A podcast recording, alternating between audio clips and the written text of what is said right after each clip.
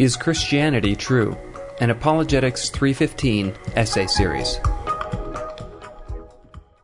Introduction For every weekday in April 2010, Apologetics 315 will feature an essay contributed by a Christian apologetics blogger in response to the question, Why is Christianity true? The goal of this project is a simple one to share the reasons that we have found compelling to believe that Christianity is true.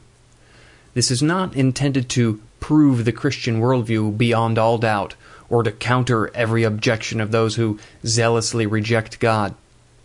Rather, it is intended as a starting point for those sincerely looking for truth, for those wondering if there are good reasons to believe. All 23 essays have also been recorded as MP3 audio files to be released along with their respective text versions. These audio files can be downloaded through each day's blog post or through the Is Christianity True podcast feed here or in iTunes.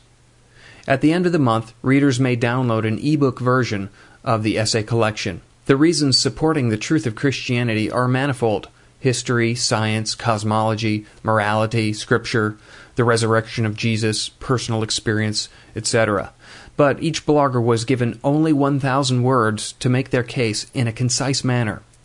Each blogger was given the freedom to take whatever angle they chose in order to present their own reasons for believing that Christianity is objectively true. Three of these essays have been extended in length to form bookends to begin and end the series. As the editor, I hope that this concise format will both keep the reader's or listener's attention focused and make it more accessible to those with busy schedules. It has been a pleasure working with some of my fellow apologetics bloggers compiling this project.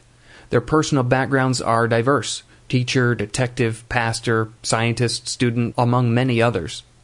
I appreciate their faithfulness and their willingness to contribute these essays aside from their own lives and blogging projects. I encourage those reading or listening to follow their blogs and interact with their work defending the faith. Enjoy the series.